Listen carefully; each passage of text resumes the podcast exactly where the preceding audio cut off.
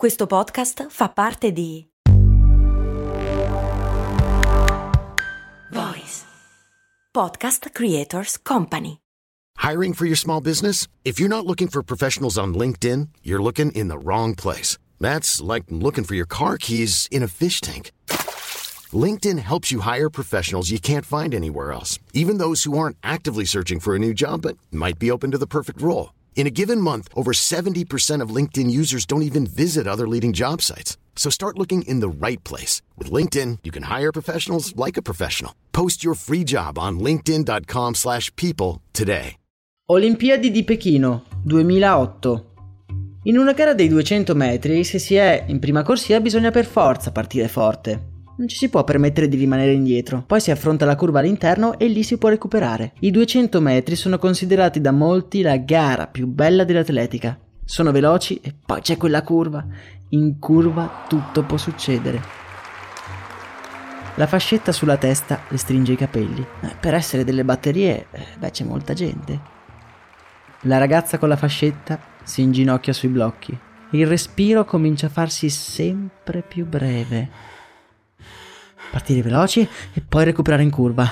E proprio nel momento in cui si accovaccia immagini del suo passato riaffiorano alla mente, ma subito una brezza di vento le spazza via i pensieri. Non c'è più spazio per le preoccupazioni. È ora di correre.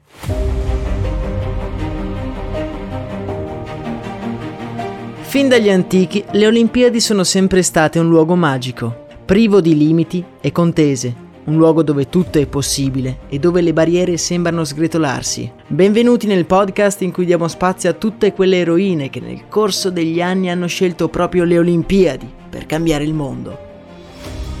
Un incredibile viaggio fra momenti di sport ed epiche imprese dall'epilogo inaspettato. Io sono Max Corona e insieme andremo a conoscere le donne di gloria.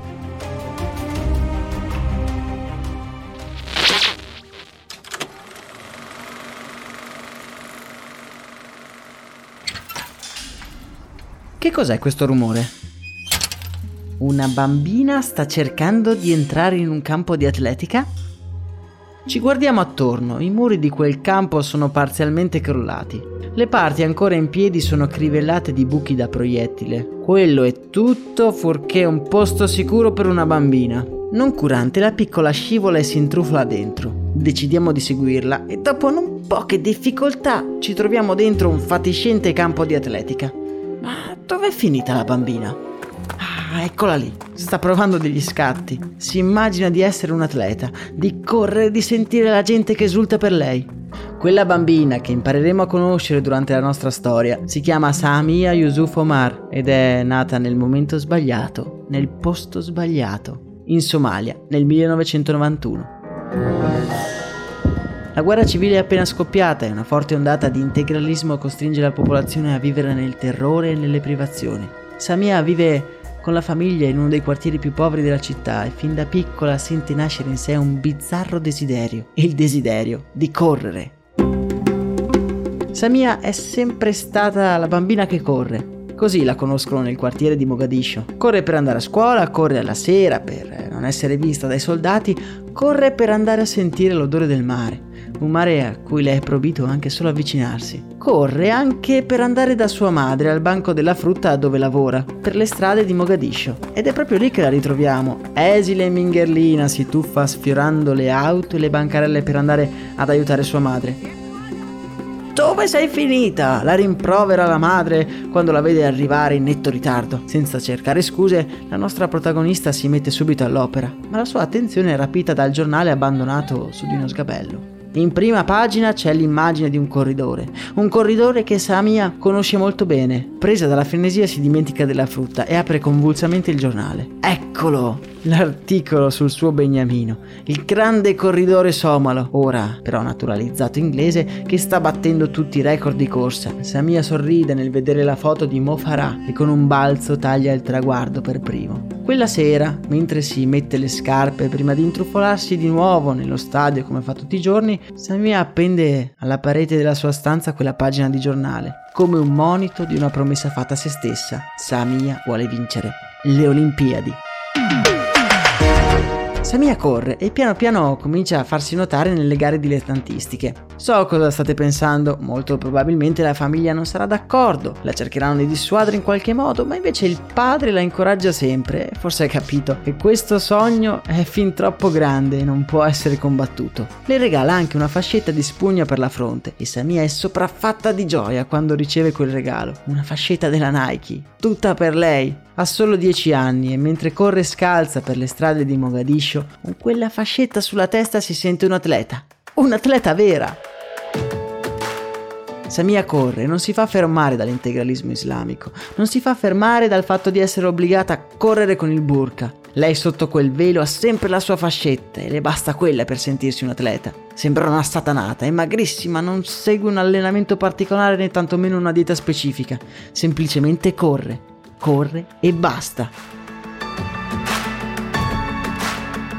Comincia a vincere qualche gara dilettantistica e si trova per la prima volta a tagliare un vero e proprio traguardo. Indossa le scarpe dismesse dei suoi fratelli e un completo raccattato da qualche parte. I suoi fratelli la incoraggiano e la incitano in quello che sembra essere una rincorsa senza senso, vincere le Olimpiadi. Sembra davvero un sogno troppo, troppo grande, probabilmente potrebbe sembrarvi un sogno troppo grande anche se lo sentissimo pronunciato da una bambina italiana, figuriamoci da una che corre tra i muri crivellati di proiettili in una delle situazioni politico-sociali più difficili mai esistite. Però Samia è veloce, Vince quasi tutte le gare dilettantistiche a cui partecipa e la sua determinazione diventa sempre più ferrea. Decide così di puntare tutto sulla corsa a soli 15 anni Samia è la corritrice più promettente del suo stato. E poco importa se il suo stato non ha neanche una vera e propria federazione o un comitato olimpico. Quando Samia ha la sua fascetta in testa, lei è una professionista e l'unica cosa che conta è correre. Partecipa addirittura a delle gare professionistiche in Djibouti. Questa trasferta però non va come sperato ed è un vero e proprio bagno di realtà per la nostra giovane protagonista. L'Africa è piena di corridori e corritrici incredibili, la nostra Samia arriva ultima nella sua disciplina. Nel vedere le altre atlete, Samia non è demoralizzata, anzi la sua straordinaria forza d'animo la persuade che la chiave è quella di allenarsi ancora più duramente. È un ventilato giorno di maggio, quando un ormai diciassettenne Samia arriva al campo di atletica, ma ad attenderla c'è un emissario del Comitato Olimpico, con una notizia che la lascia davvero a bocca aperta. È stata selezionata per partecipare alle Olimpiadi di Pechino. In realtà Samia non è neanche così sorpresa, sa benissimo di non avere molte avversarie. La Somalia, nella sua disastrata situazione, non ha molte atlete che si allenano con la continuità e la tenacia della nostra protagonista. Samia invece si impegna molto e malgrado le sue prestazioni siano decisamente al di sotto delle altre atlete internazionali, Samia vede quella partecipazione come il primo passo per arrivare un giorno a sentire il peso di una medaglia. La sera prima della partenza, la nostra Samia, mentre fa la valigia, pensa a tutte le sere in cui si è allenata lontana dagli occhi dei soldati, a tutto il sudore patito sotto il burka. Con un'attenzione meticolosa piega quella divisa troppo grande per lei e in cima allo zaino adagia quella fascetta che suo padre le aveva regalato anni prima. Quella fascetta che la fa sentire così speciale. Quella notte Samia sogna, sogna di salire sul podio, sogna di poter incontrare Mo Farah, il suo grande eroe. Per una volta i sogni di Samia sono sogni normali. Non è un adolescente normale, ma i suoi sogni sono quelli di un adolescente. Nella sua realtà onirica è semplicemente normale, come tutti gli altri. Arrivata in aeroporto, Samia è sopraffatta dall'agitazione. Lasciare il suo paese, che è sì un posto difficile in cui stare, ma è pur sempre il suo bozzolo rassicurante. Andare a Pechino, agli Olimpiadi, forse davvero troppo. I funzionari del Comitato Olimpico le somministrano un tranquillante per calmarla. E lei di nuovo sull'aereo sogna. Sogna di tagliare il traguardo per prima. Sogna di finalmente dare una forma a tutte le sue ambizioni. Quando atterra, Sadia si rende conto di non essere atterrata in un nuovo stato o in un nuovo continente. Samia atterra in un nuovo mondo, un mondo così diverso dal suo che fa fatica a non rimanere a bocca aperta ad ogni angolo. Lo stupore più grande lo ha quando arriva in albergo. Un letto tutto per lei, un bianco spazioso bagno con al centro una grossa vasca da bagno. Tutta per lei, Samia è contenta e allo stesso tempo per la prima volta si sente davvero diversa. Ha sempre pensato di essere un atleta. Ora che guarda tutti gli altri, lei con le sue scarpe della misura sbagliata, con la divisa larga e poco tecnica, e con quella fascetta sulla testa capisce, capisce di non essere uguale alle altre atlete. È a disagio, è diversa e purtroppo solo nei suoi sogni può essere uguale a tutte le altre. Il giorno della gara si avvicina, ma la sua determinazione non demorde. È il 15 agosto 2008 quando si inginocchia per posizionarsi ai blocchi di partenza dei 200 metri. Samia sa di avere al fianco delle atlete di primissima fascia. È solo la batteria di qualificazione, ma il cuore di Samia sta battendo più forte che mai. È così tanto una situazione nuova per lei che la sua mente è affollata da un vortice di pensieri. Prima di inginocchiarsi sui blocchi si è aggiustata quella fascetta di spugna. Sì, quella fascetta che oggi porta intorno alla testa. È il suo portafortuna e non può non mettersela. Manca poco. Samia parte come se fosse guidata dal vento della sua terra, corre come non aveva mai corso prima d'ora. Purtroppo quando alza lo sguardo si accorge che le sue compagne di batteria sono già molto avanti a lei. I loro muscoli si flettono come delle molle e il paragone con le sue gambe mingherline è davvero impietoso. In poco tempo il distacco di Samia è sempre di più 10, 20, 30 metri. Le altre sono già arrivate e lei è a malapena a metà. Il pubblico incredibilmente se ne accorge, si accorge di stare assistendo a qualcosa di più di una gara di qualificazione. Dagli spalti si alzano degli applausi. Il pubblico ha cominciato ad incitarle a sostenerla. Un applauso scrosciante l'accompagna nei metri finali. E quando taglia il traguardo, Samia è davvero delusa. Non si è qualificata, non capisce perché la stiano applaudendo fondo lei è arrivata ultima. Giornalisti da tutto il mondo la vogliono intervistare e lei con la sua proverbiale determinazione negli occhi commenta dicendo Avrei voluto che mi aveste intervistato per il fatto di essere arrivata prima e non per il fatto di essere arrivata ultima. Ma non la stanno intervistando perché è arrivata ultima. La stanno intervistando per la sua storia straordinaria, per la sua abnegazione, per la sua lotta in un paese, in un mondo diverso, così lontano da quello occidentale è una storia da raccontare, da riempire una pagina, aumentare qualche click di qualche blog. Una storia costruita per essere dimenticata.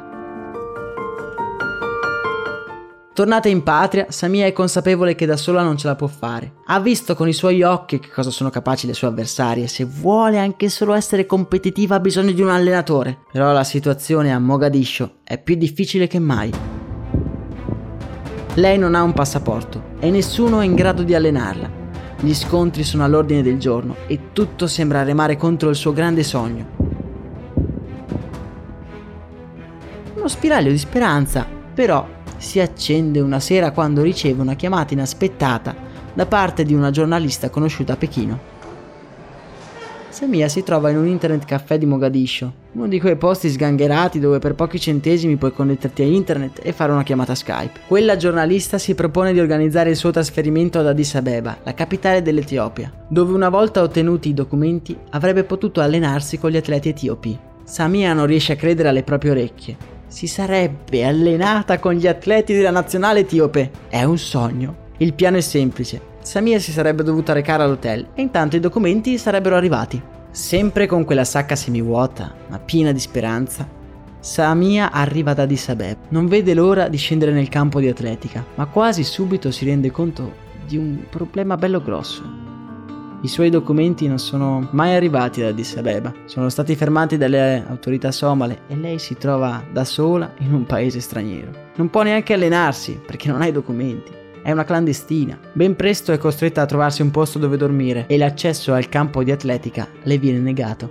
Ma Samia non si fa certo fermare da questi inghippi burocratici e come ha fatto per anni durante l'adolescenza, una notte si alza dal letto, si mette le scarpe e ovviamente la fascetta di spugna che porta sempre con sé, esce in strada e raggiunge il campo di atletica avvolto nell'oscurità. Scavalca la recinzione e comincia il suo allenamento così come aveva cominciato la sua avventura, di notte, da sola con un sogno, un grande sogno. La situazione purtroppo non migliora, i documenti non si vedono e la nostra protagonista spende le sue giornate chiusa in un appartamento diviso da altre 12 persone in attesa di una buona notizia, che non arriva mai. La sua esistenza è ridotta a quei momenti in cui si dedica a quello che più le piace. Quando entra in pista si mette a correre, di notte una o due o tre ore di fila. Chiunque avrebbe mollato, ma lei no. Ha visto di peggio ed è convinta che prima o poi la dea bendata si girerà anche dalla sua parte. Chiunque abiti nelle condizioni di Samia, una condizione in cui la normalità è la guerra, i muri che rivellati di proiettili la continua preoccupazione di essere arrestati anche solo per aver guardato in modo sbagliato qualcuno, c'è una cosa che accomuna tutti in questa situazione. È una disperazione con cui hanno imparato a vivere, una condizione che ti impone di vivere nel presente consapevole che per il domani le certezze sono ben poche. L'unico modo per sfuggire da quella condizione è intraprendere il viaggio, il viaggio che è anche quello che ha compiuto la sorella di Samia, un viaggio di fuga da una guerra costante, una guerra senza fine, un viaggio verso il futuro, un viaggio verso l'Europa. La prima volta che Samia pensa di intraprendere il viaggio è sdraiata sul materasso a fissare quell'immagine di Mo che quel giorno di molti anni prima ha ritagliato da quel giornale. Lui ha trovato in Inghilterra il terreno fertile per poter correre Samia adesso è davvero disperata. Dopo uno spiraglio di speranza, ora è sprofondata in una situazione ancora peggiore della precedente. Non ha i documenti per tornare in Somalia a Mogadiscio, non ha neanche i documenti per poter vivere in Etiopia. L'unica soluzione sembra essere una, partire per l'Europa. L'impresa è tutt'altro che facile. Deve attraversare l'Etiopia, il Sudan, il deserto del Sahara fino ad arrivare in Libia, per poi prendere il mare, quel mare che tanto le piace, per arrivare finalmente in Italia. Una volta in Europa avrebbe trovato un allenatore, ne era certa. Ormai mancava davvero poco alle Olimpiadi di Londra del 2012. Il viaggio è una cosa di cui i Somali parlano fin da piccoli. C'è sempre qualcuno in famiglia che lo ha fatto e che ci è riuscito. È anche vero però che di quelli che non ce l'hanno fatta e di cui non si hanno più notizie si parla molto meno. Samia sa benissimo che intraprendere un viaggio del genere può significare anche la fine della sua stessa esistenza. Uomini, donne bambini lasciati nel deserto finiti nelle prigioni o annegate in mezzo al mare. Ma il solo pensiero di abbandonare il suo sogno manda Samia nell'oscurità più profonda. È un giorno di aprile quando consegna il denaro al trafficante di uomini per il suo viaggio. Sono praticamente tutti i soldi che ha e mentre si issa su quella jeep sgangherata, Samia sa che da quel momento avrebbe dovuto avere solo una cosa in testa, sopravvivere. Le regole dei trafficanti sono chiare. Si sale sul cassone della Jeep, eh, insomma insieme a altre quasi 80 persone, e si ha a disposizione un solo litro di acqua al giorno. E, ancora più importante, la Jeep non si ferma. Mai. Se si cade o si vuole scendere, si viene lasciati indietro, molto probabilmente a morire. Comincia così il viaggio, il viaggio della speranza, una speranza che si mischia a sofferenza e già dopo i primi giorni Samia comincia a patire. La sete e la dissenteria la consumano, ma lei rimane aggrappata a quella dannata jeep.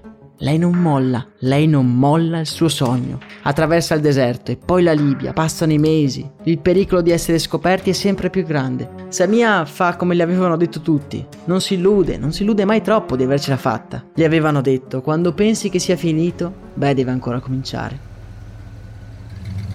Quando viene condotta al porto per salire su di una barca si abbandona però ad un pensiero quasi troppo bello per essere vero. È l'ultima tappa, l'ultimo strappo verso l'Italia, l'ultimo viaggio su una barca tutta sgangherata in compagnia di 300 persone. Gli viene fornita anche una camera d'aria come salvagente e i corpi sono tutti accatastati gli uni sugli altri. Negli occhi di Samia, però questa è una vittoria. Il mare, il suo adorato mare, che le hanno sempre impedito anche solo di guardare, ormai manca poco. E quando quella barchetta stracolma di persone lascia il porto, negli occhi della nostra amica si accende una fiammella, una fiammella che da tanto tempo si era affievolita, la fiammella della speranza. Samia è abituata a combattere. Dopo aver attraversato il deserto nulla la spaventa. La navigazione è piuttosto tranquilla. Ci sono molti disagi, ma almeno il mare è calmo e piatto. Il caldo è soffocante e il tramonto arriva insperato lentamente si alza anche una brezza, un lieve spostamento d'aria e le accarezza la faccia. È davvero piacevole. Quello che la nostra amica non sa è che quando in mare si alza il vento, le conseguenze possono essere tutt'altro che piacevoli. In poco tempo una tempesta si abbatte sul gommone.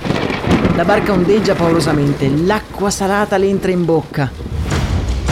Samia si aggrappa con tutte le forze al parapetto, non avrebbe mai mollato, mai! Sente però i corpi scivolare in mare di alcuni suoi compagni, mentre un urlo si perde nei tuoni della notte.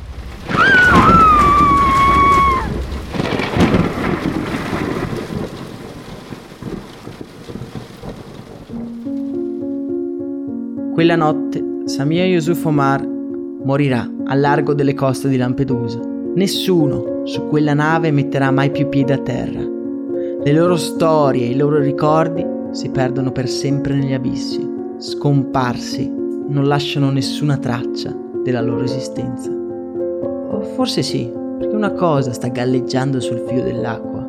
È una fascetta di spugna bianca, un oggetto insignificante, un regalo sentito il superpotere di una ragazza che voleva essere un atleta. È il monito di una vita spezzata. Samia è annegata, inghiottita dal mare e dalla malvagità dell'uomo, che l'ha costretta a sfidare la morte per l'unica cosa che la teneva in vita, il suo sogno, il sogno incredibile di vincere le Olimpiadi, il sogno di una ragazza normale e straordinaria allo stesso tempo.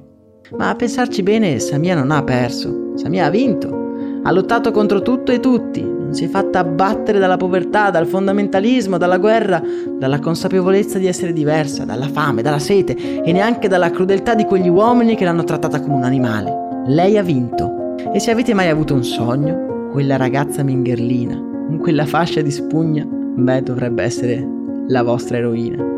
Samia la vincente, Samia l'atleta.